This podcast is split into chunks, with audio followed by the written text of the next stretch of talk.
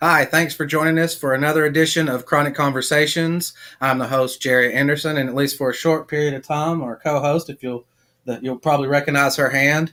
My co-host, Jen. Say hello to Jen, everybody, or at least Jen's hand. Good to remember to the introduction. Last night, not only did I forget to introduce my co-host, but I didn't introduce myself either. But tonight I did both, so I'm proud of myself, and I didn't screw up the intro, which doesn't happen that often. Not yet. We're getting there. But thanks for following us on another edition of Chronic Conversations. I got the guys from Paranormal Research Ghost Investigations back. I want to say a quick shout out and hello to my sponsors at Thompson's Personal Training for all your personal training needs. Make sure you look him up on Facebook, as well as nutrition. He's certified in multiple different areas and can work with you. Or if he can't, he knows how to get you to somebody who can. Check out Jesse's Resale in Ringgold. Is it Ringgold? Right. So you think I know where that is? I should probably have that written down too. As I said before the show, my memory's not too good sometimes.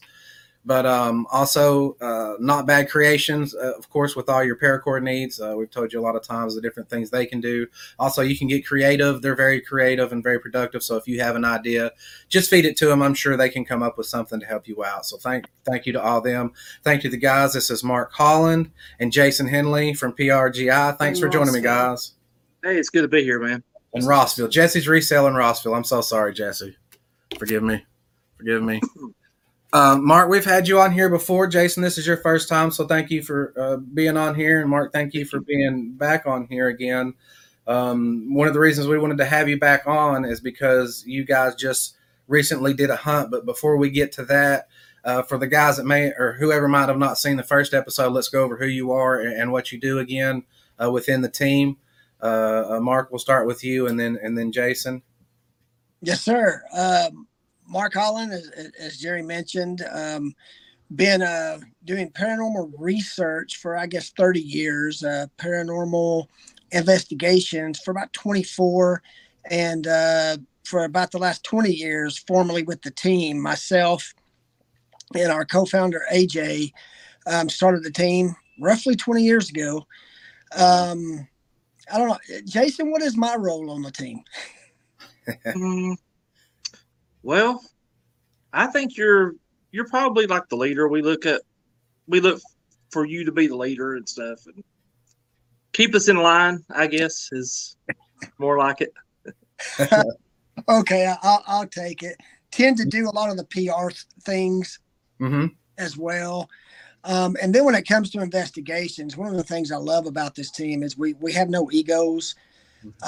We literally kind of shift, okay, Jason, you're in charge of this investigation. You take control of setup, where we're setting our static equipment, things of that nature. Right. You know, Marty, you and Amanda taking, you know, we share the load. Passed around. Yeah. There's no dictatorship. There's no true boss, if you will. Everything we decide is done as a unit, as a family, as we look at it. And so that leadership title is I'll say I kind of steer the car, but everybody else makes the car work. Asylum is basically what you're saying. Yes, sir. You got so that. But individually, what would you say is your? I know you pass around the chores. What is, when it comes to the things coming around, what is some of your favorite parts of it to do individually? You know, for me, I love the setup. I like the thinking that goes into it because we don't really map out where we're going to set our equipment up until we've done the research. Right. Hotspots, where's the activity been most reported or even documented?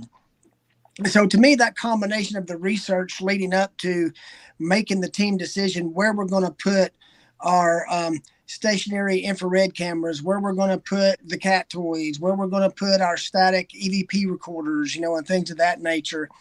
And then we'll always throw an odd one in places that's least reported or whatever, because we've got some really good evidence in places that honestly others have said, well, you won't catch anything in there.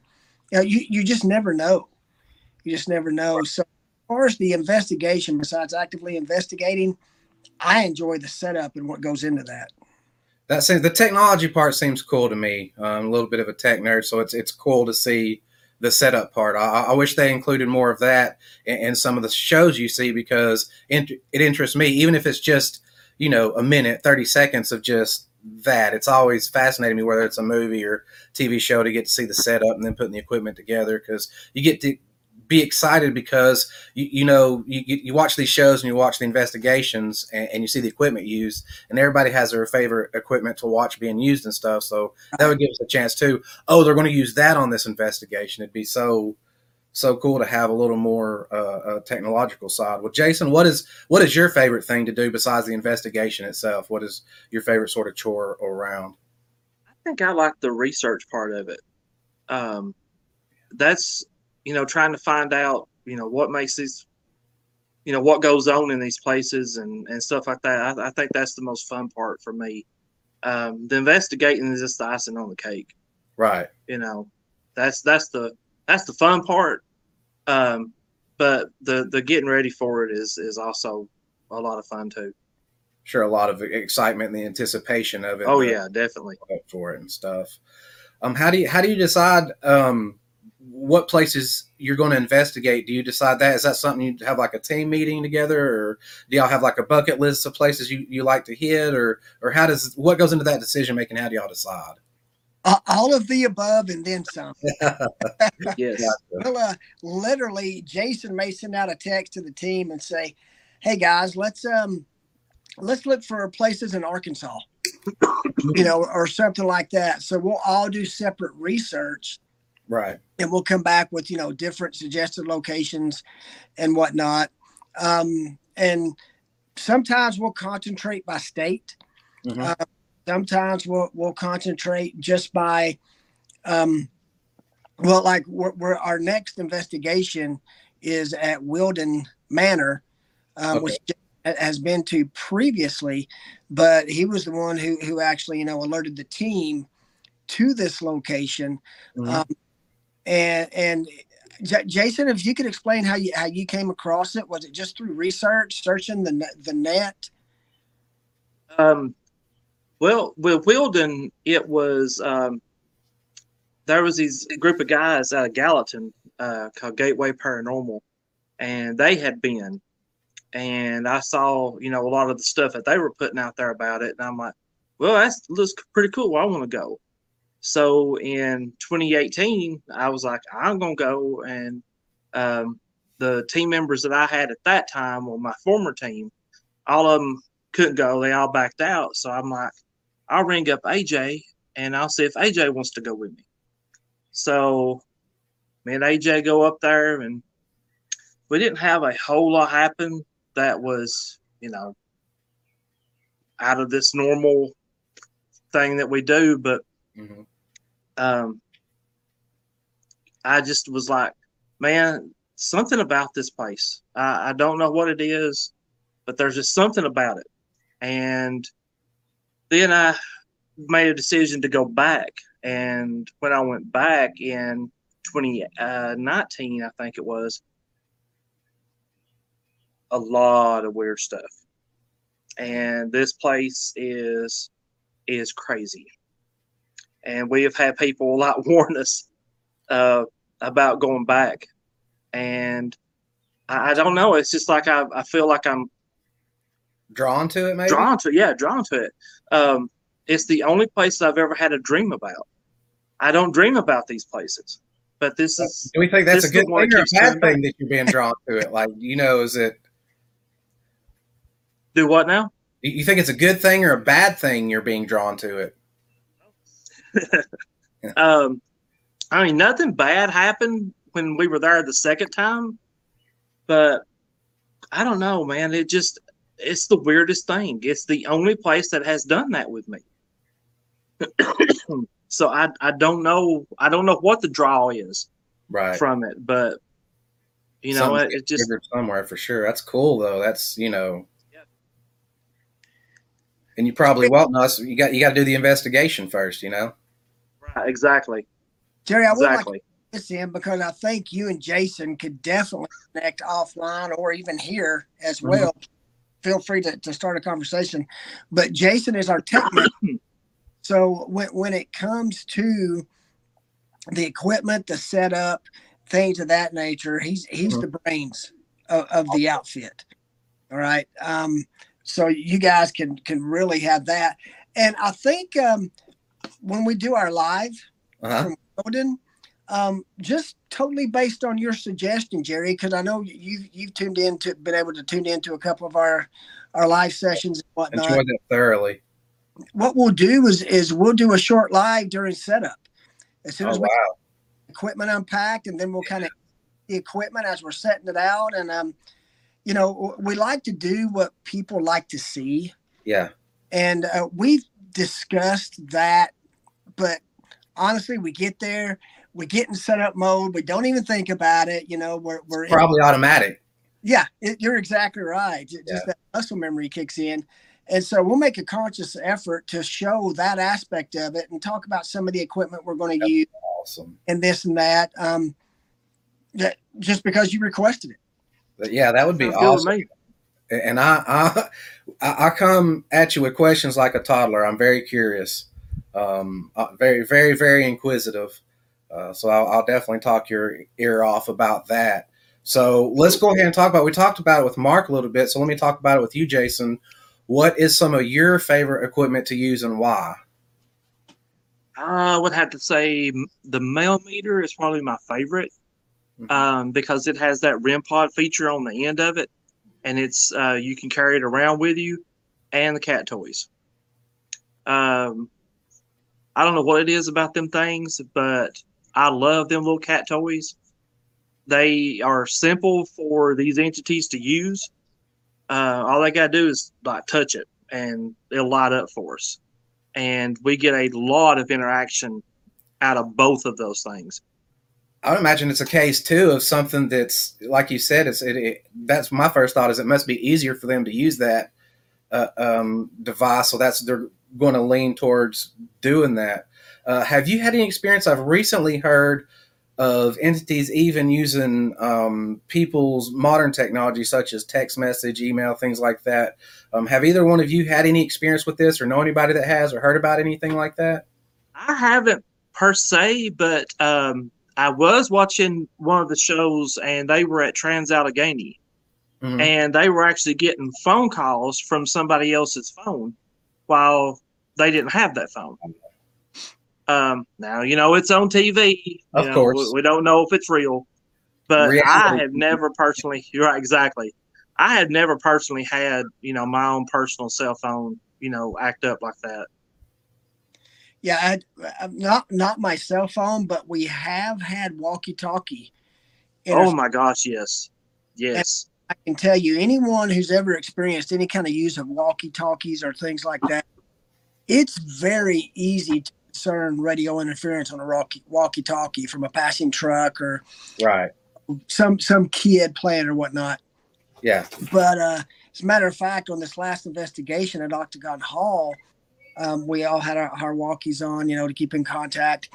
And, you know, those walkies have a call button where it literally sounds like a phone ringing. Yeah. Hips, and we're standing up, so there's no physical way to press a button because our hands are full of equipment. Right.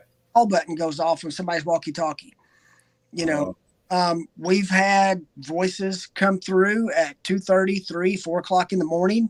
You know, that were not any kind of CB interference. We usually find that if we do get interference, we'll change our channels. You know, until we find one that we're not getting that extracurricular activity with. But our walkies have been manipulated on several different occasions. So it's cool to see which ones are easier for them to manipulate. And maybe the reason we haven't seen as many with the phones or modern technology, it may be a lot harder, take a lot more energy or you know, just be more difficult to deal with from that side. And we'll definitely get to some of the equipment used at Octagon Hall very shortly because there were some cool things happening there with some of that. But before we do, I want to tell everybody this was on Facebook Live. So everything we're going to talk about tonight, you can literally go to their Facebook page and watch it as it happens. So make sure you get over there to their Facebook page and check that out. Check out their YouTube page, like it and subscribe. That way the next time something comes along, they have another an investigation set up. You guys can watch it literally live as it happens. So let's get to the this is a place you have been before previously too. That's correct. It is the Octagon Hall Museum. Let's go ahead and tell people a little bit about maybe what happened the first time and the differences of the two, and just a little bit of the history and exactly why it is you went to research this place. Jason, you want to go ahead and take? No, you go. You've been going there more than I have, so you go ahead and talk about that one. Jason was mentioning Wilden and something drawing him to it. That's what Octagon Hall is for me. I've gone there every year, except for during the pandemic, of course, for 20 years now. Mm-hmm. It's the only place for us that we do a repeat every single year. Right. There's just something special about that place. And it's interesting because the very first time that I went, I had one of the most significant experiences happen, even to this day. Oh, you know, wow. 20, 24, 25 years of active investigations later, was standing up on this landing at the bottom of the stairs and looking up. And right at the top of the stairs do a curve back, you know, that the stairs go up, there's a landing, and then they change direction again. And so I'm looking up, I hear something, and I'm looking up, and I see this kid. Like they're crawling on all fours, laying on the floor, and they peek their head out. Uh-huh. And I kind of stood there in disbelief for a second, you know, because... It just takes, sometimes it takes a minute for the brain to process what's actually happening. Yeah. And you know, you have all those different responses. It's weird because in a situation where there's like danger in the physical realm, I deal with that pretty good. But the paranormal experiences I've had, I've been deer in headlights because my brain overthinks and starts going overtime. And there's got to be an explanation that's going to make sense in my head. Yeah. And when I can't find one, I'm like, okay, just time to okay, let's go do something or something. Is that the same way it is for you guys? Yeah, even to this day, if something new, because here's the science. I can feel it. Yeah, it's a real. I can feel the heart rate changing and whew. Oh, yeah, that your skin. You my feel face is probably red, a little hot there, yeah. Blood pressure up. Feel those physical effects as well. There's actually neuroscience behind that. And neuroscience is literally study of the mind and thinking and cognitive thinking, awareness and things of that nature. That when you're experiencing something paranormal, especially for the first time, okay, or it's still fresh, you haven't been conditioned to where now we see something like that. And we're like, hey, guys, come here and look. You know, at this point, I was like, what? Wait, what? Yeah. You know, and the reason is because there's no neurons firing in the brain. There's nothing to compare it to, right? It's like a new experience or a new pain or a new pleasure or a taste. That's it. You're creating a new neural firing in the brain. But what I know for me personally, and this tends to happen across the board with people with their first paranormal experience, even with that, I knew there were no kids there. The team was the only people there. Right. And I told everybody about it, and they were like, oh, you know, blah, blah, blah, you know, cool and this and that. And even 2-3 weeks later, I was still processing it and doubting what I saw. Yeah, yeah. You know, because the brain hasn't accepted it yet that something just occurred that there is no reasonable, logical explanation for. Right. And then over time, you get conditioned where – that just doesn't happen all the time, you know, unless something new and different and whatnot. But when it first happens, that self-doubt, that self-talk, that story, you try to reason it out. You try to explain it out. There's no logical answer. There's no logical explanation. And then finally you reach that point of acceptance where it's like, I can't explain it. I have to accept it for what it was, which was that occurrence.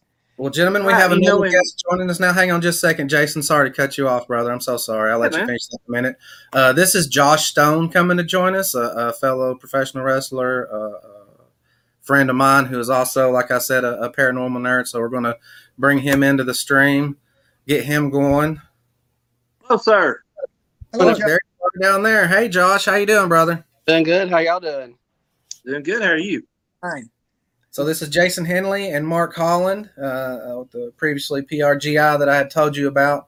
If you have any questions or anything, you just want to listen either way, go ahead and feel free to jump in. We were just talking about the having to process going through the having a paranormal experience and the way the brain tries to process it and even deny that it even happens and try to find other ways to explain it off. And before I cut him off, Jason was going to speak. So, Jason, do you want to pick back up where you were, sir? What I was going to say was, you know, like, ever since you're a child, everybody's teaching you that, you know, this stuff ain't real. You know, mm-hmm. It's all make-believe, and you have to try to overcome that when you go to these places. Right. Like my first time, it was very hard to, because I wasn't a believer in this. That's why most people overlook paranormal experiences, right? Yeah. Because you brush it off, and it was the wind. It was you automatically make up your own. Yeah, debug. You know, and they tell you that, well, it's going to be like a ghostly looking. I don't know, like a see-through kind of person, but that ain't what it is all the time. You know, they look like me and you. Yeah. When you see them, you're part of the mimicking ghosts that can do other people's voices, and that just something about that's terrifying. Just the thought that you get led somewhere because you're hearing somebody's voice that's not, they're not there. Exactly. But you know you. No, go ahead, Jason, please. Well, you know, like, you know, Hollywood has changed a lot of people's perspective on this. And, you know, when you watch a Hollywood movie, you know, you're expecting, okay, well, the music's getting louder, so something's fixing to happen. Right. You know, so, you know, people look at it like, oh, my gosh, y'all must have stuff happen all the time. No, we don't. Right. But they're going to give you what they want you to have and when they want you to have it. So, you know, you be walking around and you're expecting something to happen because you've been preconditioned to expect it from watching movies and all that. Right. And it when it doesn't happen, you're kind of let down. But, you know, just because you don't see it or hear it doesn't mean that it ain't getting picked up on a recorder somewhere. Right. Yeah. Yeah. Because I see a lot of the stuff isn't found until, you know, you go back and go through the stuff. To me, that seems like that might be a pretty fun part, too, just because, you know, that's where some of the discovery can happen. So there's what seemingly to me would be a lot of anticipation and going through that stuff afterwards. Is that something y'all enjoy as well? Is it? Oh, yeah. Oh, yeah. Definitely. I love the analysis aspect. Because literally you're reliving the investigation. It's like you're there again. And when there is that moment, if something significant happens, your anticipation peaks. Oh, we're coming up on that part. I hope we caught it. I hope we caught it. And then you have it on video or audio, you know, or what have you. And to me, that's just such a cool feeling. So, Josh, did you know they had recently done an investigation at the Octagon Hall Museum? Did you hear anything about that? I didn't know that. That's pretty awesome. Yeah, that's one of the things we've been talking about. He goes yearly. They've both been drawn to a certain place. As far as you, I know you would love to go something. We both talk about this all the time. Is there any place you're drawn to or you think would just like, you know, kind of? I've only like hunted a few places. The Chickamauga battlefield has always been the place that always draws me back. It seems like every time I'm there, there's something that happens. That's a ghost hunt, just being in that place, whether you're on a ghost hunt or not. Oh, and like you guys were talking about, the very first experience I had, I was driving back from a wrestling show. It was about 2:00 in the morning, and I just saw the bottom half of a figure, like legs glowing as they walked in a field towards the woods. So you never know what you're going to catch, what you're going to see, and it's always exciting. Yes, it is. I think, at least locally, and I don't know what your guys' view on this. You've done a lot more. If you're drawn more to places that maybe hadn't been talked about as much, that they're maybe newer or fresher, groundbreaking, or do you like going to places that are more established, maybe already, or do you think something like that's overdone? One of the places I'm drawn to, I don't know if, I'm sure you've probably heard of it. I know you have, Josh, that I've always been drawn to and I've been fascinated with and wanted to go to is a place called Hell's Bar, the Hell's Bar Down.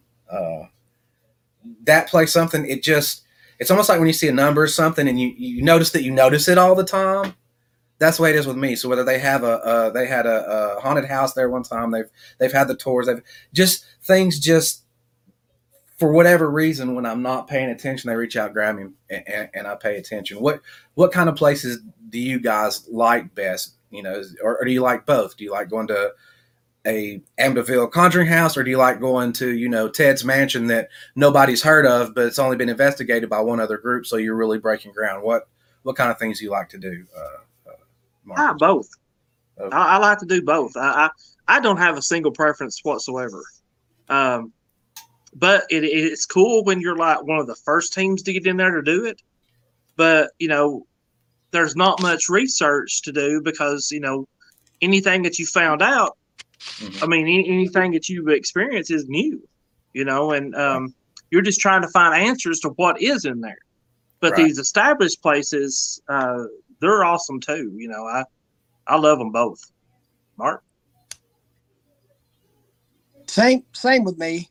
I have no preference. Now, there's been a lot of places we've gone that we've been the only team to investigate, mm-hmm. and had some phenomenal experiences in those places. We've investigated churches, closed businesses that we don't advertise on Facebook because, there's still that stigma, unfortunately, goes with paranormal research. Mm-hmm.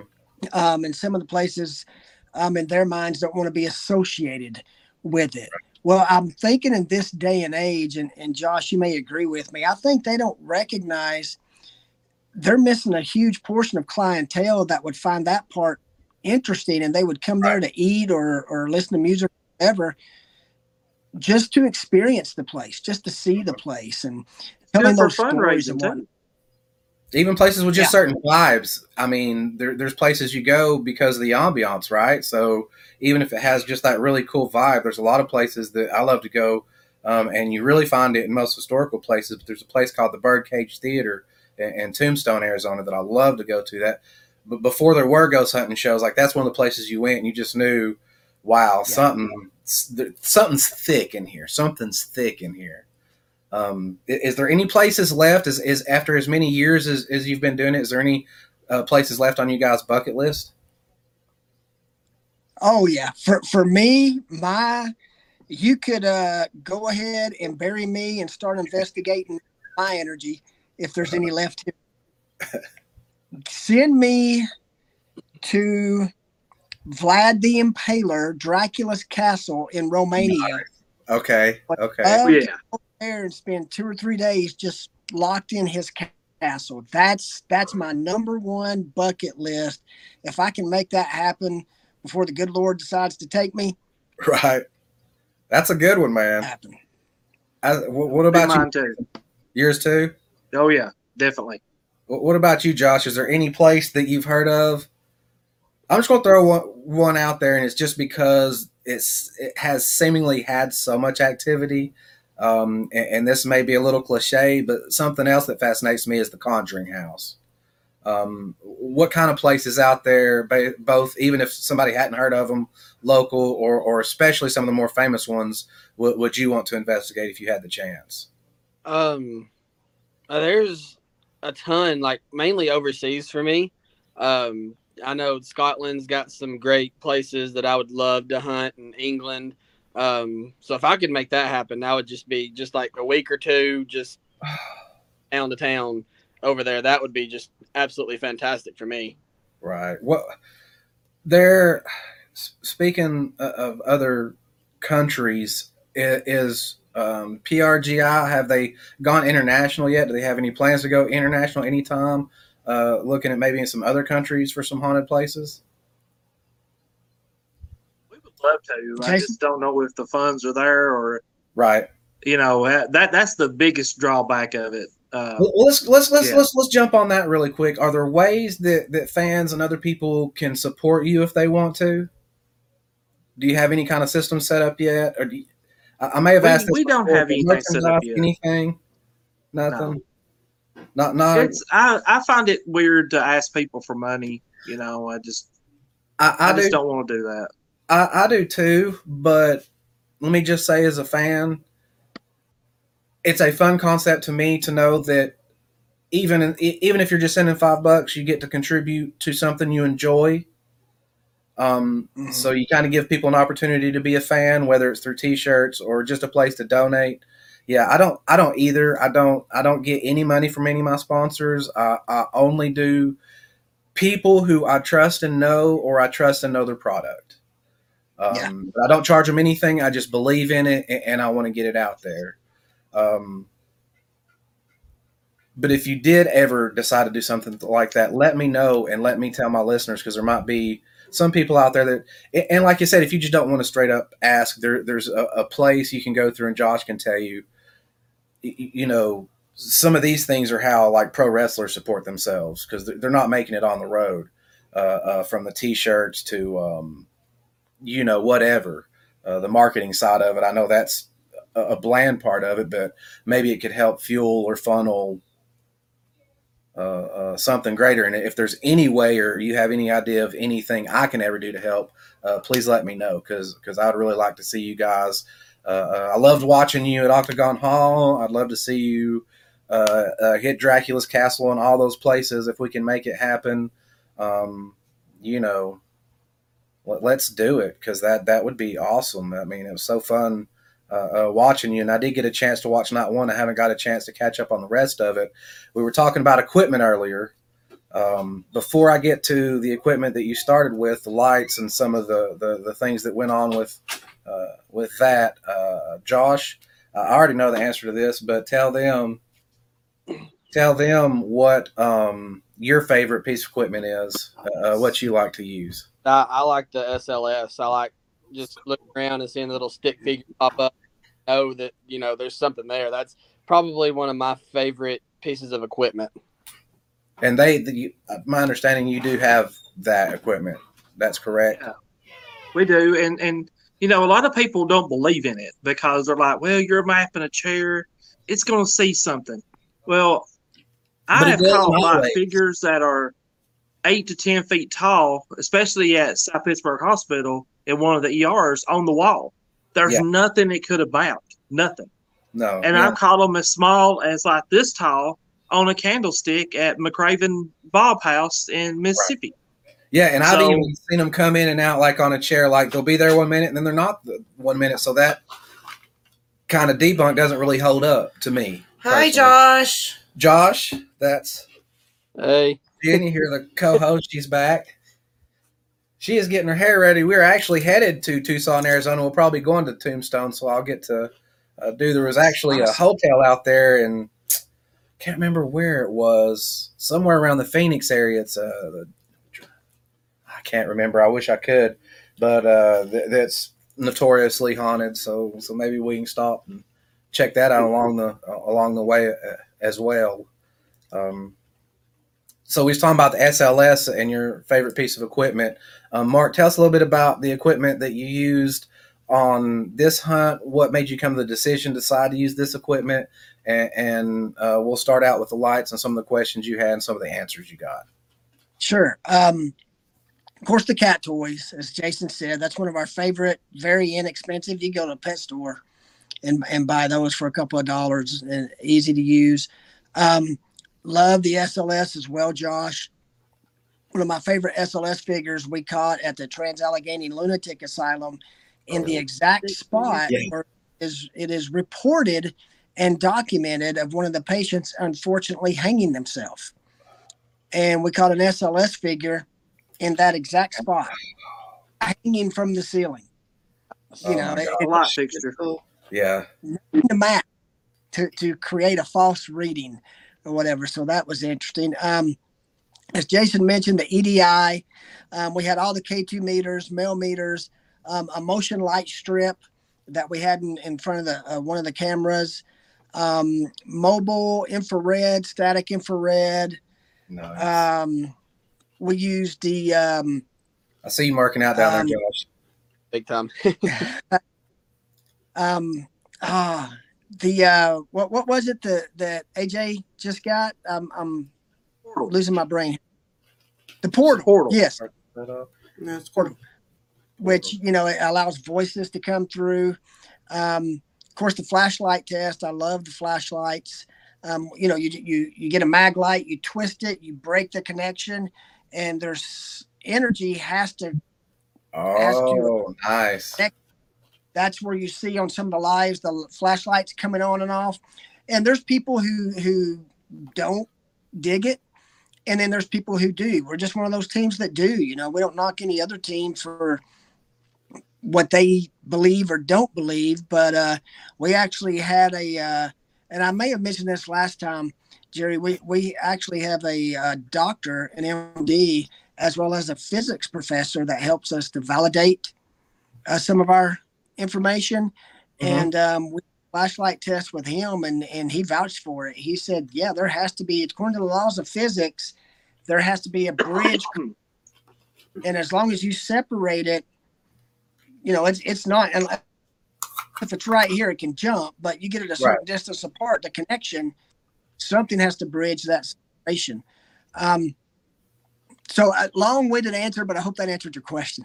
Yeah, and well, to me too, with, you know, you've been doing this 30 years, even though you may not be a technology expert, you're still an expert in the field of communicating with these paranormal things. So to me, you having that experience and you using this equipment in the field, you're going to be drawn to what works well for you, which may be different for different reasons for different people. But the thing that validates it for me is it's not like you have one piece of equipment out there and you're just acting like it's the God particle. You know, you have multiple pieces of equipment and different things that you use to validate the other pieces of equipment. So if you got three things telling you the same thing, it's kind of hard to say one. Well, this one isn't any good. It was like, but it's doing the same thing. These other two are. So I don't.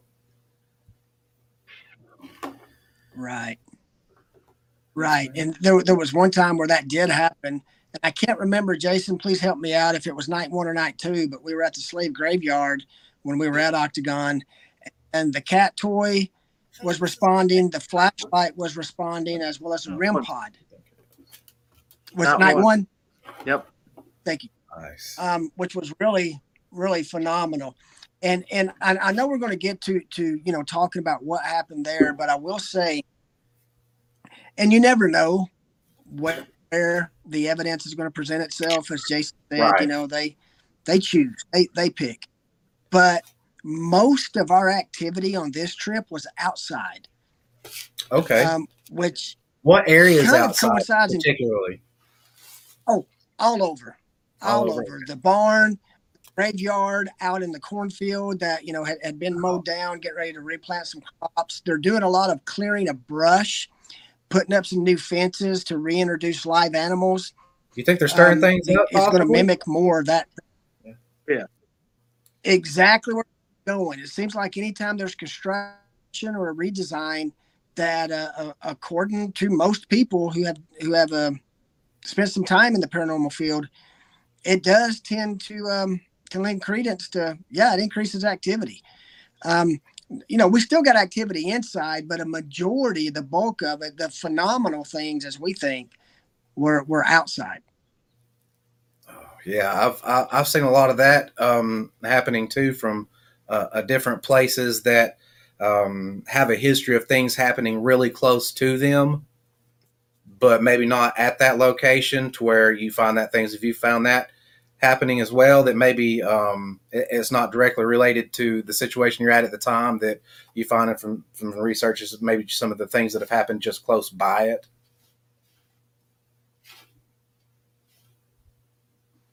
Yeah, and I'm sorry, Jerry, I may not have gotten all the question. For some reason, my feed's going in and out.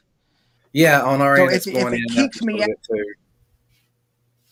okay, yeah. Can you hear us okay down there, Jason? Jason, can you hear us? Yeah, there's, I think some crows up here having the fit. I'm outside on the back porch, and they're pretty loud right now. Yeah, I don't hear the crows, but I hear you good. Awesome. I can hear them. Been going in out more. I've had, look, the room that I do this in is not the most soundproof studio in the world, and it seems right about the time I decide to do a podcast, there's, crying babies, barking dogs, birds that are suddenly pissed at the world. There's just all kinds of fun things. I've done interviews with, Josh is outside right now and you're outside, and people in their cars. More than anything, I've had interview with people in their cars. And a lot of that, I guess that's the only place they can get that's quiet and people aren't going to bother them. I don't know, but I always find it fascinating, where the different people do it and stuff. But that's a good thing about having four of us on here. At least one or two of us, we can hear it, then we can keep it going. Yeah, exactly. Josh, did you have any questions for him pertaining to the paranormal? Is there? Well, I'm just curious if there's an experience that you really wanted to experience that hadn't happened yet. Like for me, I've always wanted to be touched by an entity or something, and that's one thing that's eluded me for so long. So, is there anything like that for you guys? What you asked for, dude. Right. Josh, be patient, because the more you do, it will happen. Yeah. It's inevitable at some point.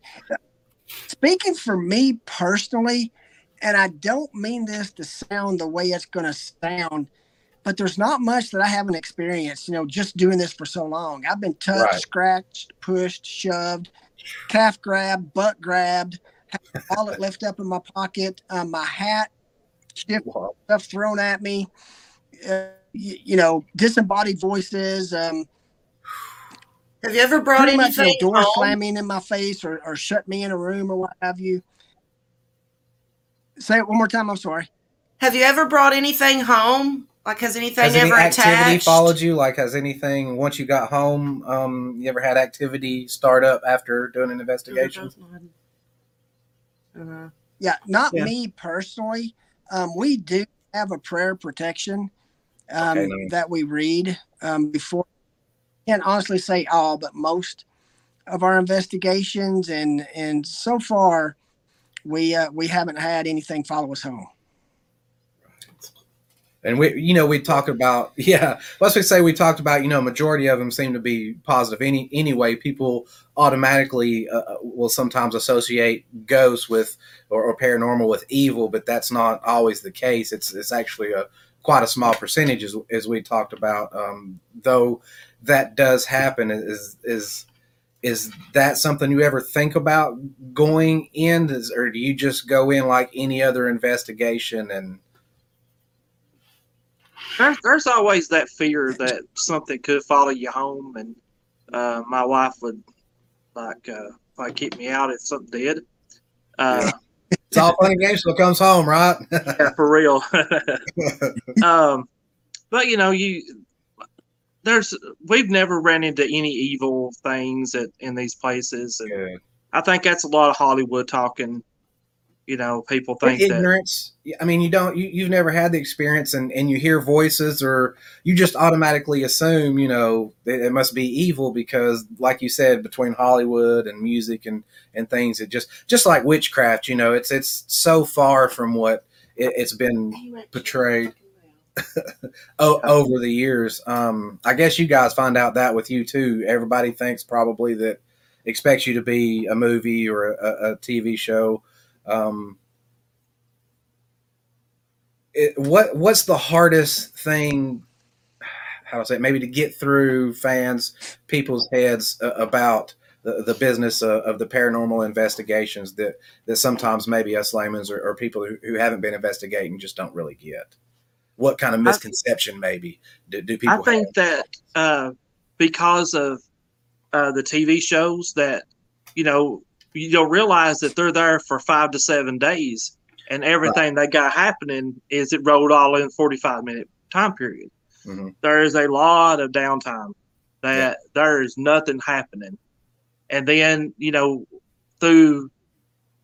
there at Octagon for, 10 hours investigating, and you may get 5 minutes worth of evidence. So, there is a lot of nothing that happens. Kind of sounds like pro wrestling, Josh. Nothing happens, That's what we do in pro wrestling. We drive like 10 hours to wrestle for like 5 to 7 minutes. Yeah, exactly. We get it. But you learn to savor that 5 to 7 minutes, right? Like you learn to savor those things. Those that literally I would think make it all worth it because it does. Yeah. It does. If one thing happens on investigation that you pay, let's say $1,000 for, if I can get one thing to happen, I'm happy. It's the experience of a lifetime, because a couple experiences I have, I would definitely pay to have those again if, even just being put in a situation where they're more likely to happen. Yeah. Oh, yeah. Yeah, same. I mean, there's times when you think during those quiet periods where nothing's happening, but then you go back and analyze evidence and you have a figure, or the SLS, if we had a stationary, caught something, or you've got all these electronic voice phenomenon you captured on your voice recorder. And that's, to me, that's when it's kind of cool. When you're kind of like, hey, something needs to happen here. And you don't think it's happening, but it actually is. Right. And you don't know it afterwards, like we were talking about earlier, but these, just the experience of the hunt itself seems so exciting to me with nothing happening.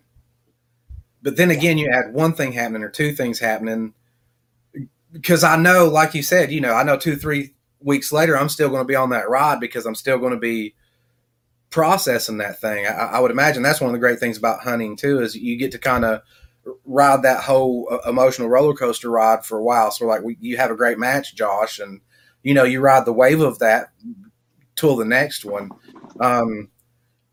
You ever get the itch so bad you just had to go out and do one, or do you ever have like a last minute investigation? Anybody calling like, look, whatever, like we got to go. Is that anything like that ever happened?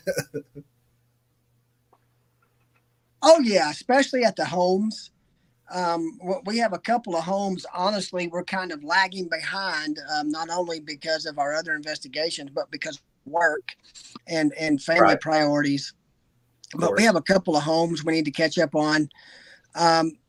If they call us and there's a child involved and there's something negative happening with the child, or the child's having a negative response, then, I would go over there tonight. Right. If I needed to, just to provide some ease of mind and comfort. But that's not a frequent occurrence, but it has happened on several different occasions. Yeah, I get that. Yeah, that makes sense. Just kind of like on a triage operation type of thing, just the take priority. Some are going to take priority over other ones, I'm sure. Yeah. Going back to Octagon Hall, what kind of communications and things did you learn the first time, and what kind of things did you learn the second time that you didn't learn the first time? Jason, you take this one since you're newer to the hall. You're infatuated, but you're newer to the hall. I think that Octagon Hall demands your respect, and if you go in and you don't respect it the way you should. Mm-hmm. I think that you're going to come out with nothing. Right. But if you go in with a lot of respect for that building and the entities in the building, and even out in the yard, they're going to be nice to you, and they're going to give you stuff. And like my very first night there, I made a mistake, and me, AJ, and a girl on the team named April. April. We went up on the second floor of this barn, and I kind of almost fell through it, got myself wedged in there. So luckily I had people with me. That's why you never go alone anywhere. I didn't respect the idea that, hey, you might get hurt by going up there. I think definitely, respect the entities, respect the building, respect the property, and you should be fine. So I learned that the hard way there.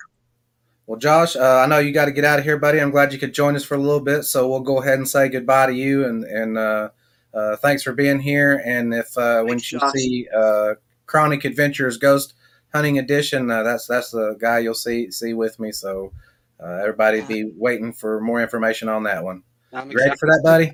We're good. It's nice to meet you. Hopefully we'll talk later. Pleasure to meet you, Josh. Thank you. Take care.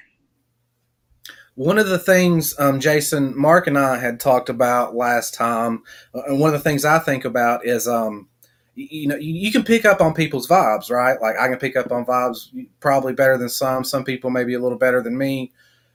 But how much better something that is passed through that side, I feel like that's totally what they would go off as vibrations. So I would imagine maybe your intent or, like you said, the amount of respect, whether they're going to give you their – I feel like that's why sometimes, too, some teams would have more success than others because they're bringing the right attitude, the right vibe into the situation to where – I don't want to say whether ghosts feel safe because that sounds weird, but without knowing a better way to phrase it, that's kind of what it is. Do you think that's kind of the situation ties in there? I think totally. I think if you go in with the right mindset, and we are energetic, we love to go in, and we rib each other a lot, of course. And I see sometimes like. When we go to these places, and Octagon Hall and South Pittsburgh Hospital are two prime examples of this. The less you pay attention to them, sometimes the more you're gonna get. Right. And we're not ignoring them in any kind of way. Right. We're just wanting them to come to us. And a lot of times when we're ribbing each other while we're there, we start having activity happen. It's like, okay, well, we want to get involved too, you know. A very positive vibe is being sent out that, yeah, totally attached to that energy. Totally. Do you ever sort of like the equipment when you go in, do you ever feel drained the next day or after an investigation, whether it was a positive or a negative, whatever you feel like, you know, that was kind of robbed of you or something? I would imagine some malaise or fatigue or something would be a part of side effects you have to deal with.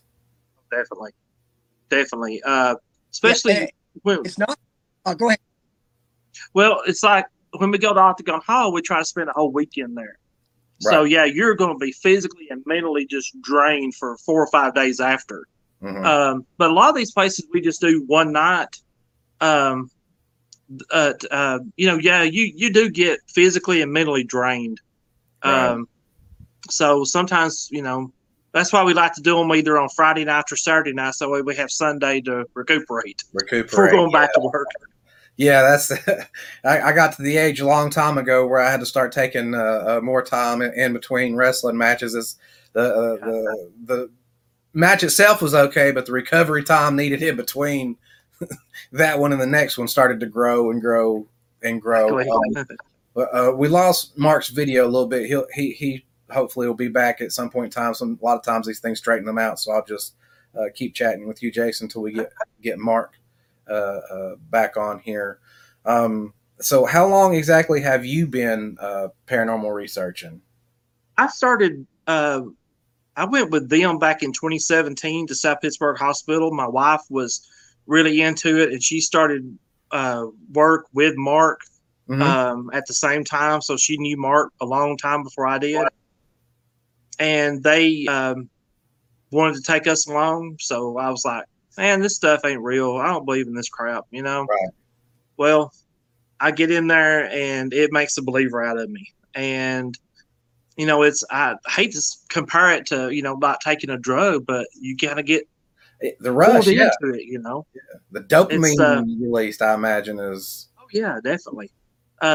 So I was like, man, I want to do this again. You know, this was pretty cool. You know, I want to see if this, you know, not apparition, but shadow figure that we've seen, if it'll do it again. Mm-hmm. You know, so that's kind of what drew me into wanting to do this. And then I started my own team, and you know, it kind of fell through. And then Mark and them go, hey, we've investigated with you quite a bit. You want to join our team? And I was like, yeah, I'll join your team for sure. Yeah, absolutely. Yeah, so. You know, I just I just find it, you know, every place you go, it's not the same. It's always different. You know, we've been to Octagon Hall every year. We go to South Pittsburgh Hospital every year. Mm-hmm. You know, there are some places that we try to go to every year. And it's like you walk in and like they know you. You know, you don't have to try to prove yourself to them. And, you know, they're so glad to have you there to talk to them, you know. Yeah, we had talked to him before at some point in time. We're going to join forces with you guys. And, you know, we were talking about the equipment earlier. He was telling me about what all we would be doing when we helped on the investigation. First thing he says, you're going to be helping set up. And I thought, that's so cool because, again, that's the cool thing to me. That's one of the that part of the process is just it's like the foreplay to me. It like builds the anticipation. And, you know, I'm getting to look at all these things. And it just did you feel the same way like the first time you started setting up, or what was the first thing that really, really popped for you? Well, to me, setup is hectic. Yeah. I was going to ask this because I know certain things have to be like a chore at some point. Right. It's very hectic, especially like when we can't get a signal on our DVR camera, mm-hmm. and then we're like, "Well, I tried everything I could. Well, I don't know why it's not working." So I just get mad and pull the plug and. I was like, we'll just set it up somewhere else. I don't care. I want to get to investigating, you know. Right. I know you have to get set it up. I know you have to do it, but I want to investigate as soon as I can. Yeah. I just got a text from Mark. For whatever reason, it's not letting him back in. So speaking of technology, again, I was saying the other day, it just proves we're a live show. Things happen. So we'll just finish this up, and I'll definitely want to have you both guys on again and maybe some other members of the team at some point in time. And like I said, at some point in time, be getting together to do an investigation. Is there anything besides this latest thing he had talked about that's coming up that you're really excited about or looking forward to in the future? I would have to say probably Wilden is the most exciting one for me.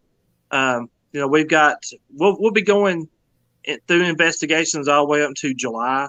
Mm-hmm. And then we always take July off, and I would say Wilden getting to go back there for a third time is very appealing to me, and I cannot wait to get back in there. And it's kind of like a nervous kind of anxiousness too, you know. But there's some stuff that I want to that happened the last time we were there that I want to see if can happen again to prove a theory that I have about that place. That's got to be a fun thing too. That's one of the things I was going to ask earlier, if there's ever a situation where you go somewhere and then you have a great idea after you've left. So now you really want to go back so you can test that theory. So tell us about what you have and what you'll be testing. Well, the last time we were in one of the back bedrooms, and it's the one that they say is there's a vortex or a portal in. Okay. So we had the SLS camera going, and when we were capturing this one figure, and it was not a very big figure, but I'm like, well, maybe it's just, you know, there was a crib in there for some reason, and it was capturing it on that crib. Mm-hmm. So I'm like, well, maybe it's just a false positive or something. Right. Well, then this, I don't know what it was, but this gigantic, I don't know, it was like a horizontal type thing. Mm-hmm. And then it grown into like a big person, and we called it the big bad there, because after he showed up, everything went quiet. Everything. Oh, I bet if there's anything there, they probably scattered. Yeah. It's like he will not let – he runs the building, and he won't let anybody communicate after he shows up. It's like, okay, well, we can talk to you now, but once he's there, no, they're done. So and there was several other teams that have said that they've run into him, and one of the guys who runs the building mm-hmm. – has told me, he goes, you're not the first person that's run into him, and everything stopped. So I don't want him to appear until, you know, we get close to the end. Mm-hmm. Because, you know, once he does, it's over. Yeah, so if we can just hold him off until the end, I would love to know who he is and why he does what he does. I'll tell you a second. Okay. Yeah, that's yeah. I did have a question here too. Sometimes I have people write in.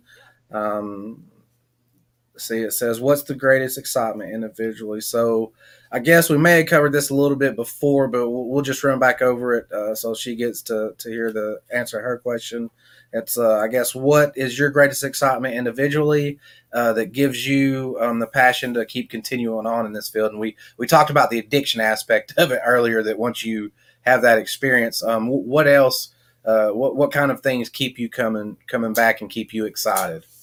Just the interaction, I think, with these entities as a whole. And the history of the buildings and the properties that you go to. Right. You know, we've been doing a lot of Civil War stuff, like the Lowe's House in Franklin, Tennessee, Octagon Hall in Franklin, Kentucky. You know, they're all, you know, big in the Civil War. Right. And I think, to me, I love the history of it. Have you been to the battlefield yet? Have you guys been? I have never been to Chickamauga Battlefield, but they have. If you go back, that's definitely a place I would love to go with you. So let me know in advance, and I promise you we'll be there. I'll take off work. Where the Lowe's House is, it's where the Battle of Franklin happened. Nice. And then when we were in Vicksburg, Mississippi, at the Bob House or McRaven House, the Battle of Vicksburg happened right around there. So we've been to those kind of places. Right. But no, I've never been to Chickamauga, and I think it would be awesome to get to do that. It's another one of those places that just driving through, you know, it's peaceful, but there's this air of the past. There's this vibe, this weird thing, you know, think that there were, and I'm sure you experienced it being on battlefields, to think that, you know, there were 13-year-old kids that were fighting as men, and some of the death and destruction and things that went on literally in people's backyards. Do you normally pick up on those kind of things at some of those other battlefields you've been to as well? I think when you go, you can just feel a heavy feeling, or like it feels somber. Especially when you first get there. We actually got to go on to the battlefield at Vicksburg. Mm-hmm. And it's oh wow! It is like a big bowl, and it's like just being there, and you feel like, oh my gosh, you know, I can't imagine what it would be like to be in a place like this when all that was going on. Yeah, because it in a weird way, like I said, you kind of feel the remnants of it, and even that is unpleasant, knowing that I'm safe in this car, and you know everything's going to be fine, and things like that. Is there ever been a place where what's had the strongest vibe, or maybe gave you the worst heebie-jeebies out of any of the places you've been? I've seen anything happening too, just the vibe alone. Trans-Allegheny. You know, and you know, we got mentally prepared to go, mm-hmm. and we took a tour that day of the building and the property, mm-hmm. but just knowing what all went on behind the doors and, you know, inside those walls, it was like, you know, we've been to hospitals that have, you know, small lunatic asylums in there, or, you know, mentally ill wings. Mm-hmm. But to be in a building where everybody in it was that way, it was almost overwhelming. I can't even imagine. I can't either. I mean, there was suffocating, you know. And it's just, you know, you feel them all around you because they just put off an energy. Does that kind of go away once you leave, or is that something sometimes you carry home or into the next days too? Is kind of the emotions of it. That one stuck with me for quite a while, at least a couple of weeks after we come back. I was still feeling it. You know, like, you know, we was just in this building, you know, and all the despair, all the sadness, and it takes a while for it to leave you. Yeah, for you to kind of get back to a level head, I'm sure. That's because it's such a roller coaster ride of emotions, because there's the anticipation, the excitement. You know, you have fun, but then there's the other aspects of it that your emotions are getting pulled in every direction. It's the ultimate thrill ride to me. So I can definitely see how that would keep you coming back to it. Do you have any future plans of do you ever, you said you don't, like Rule 101, you don't go out by yourself, right?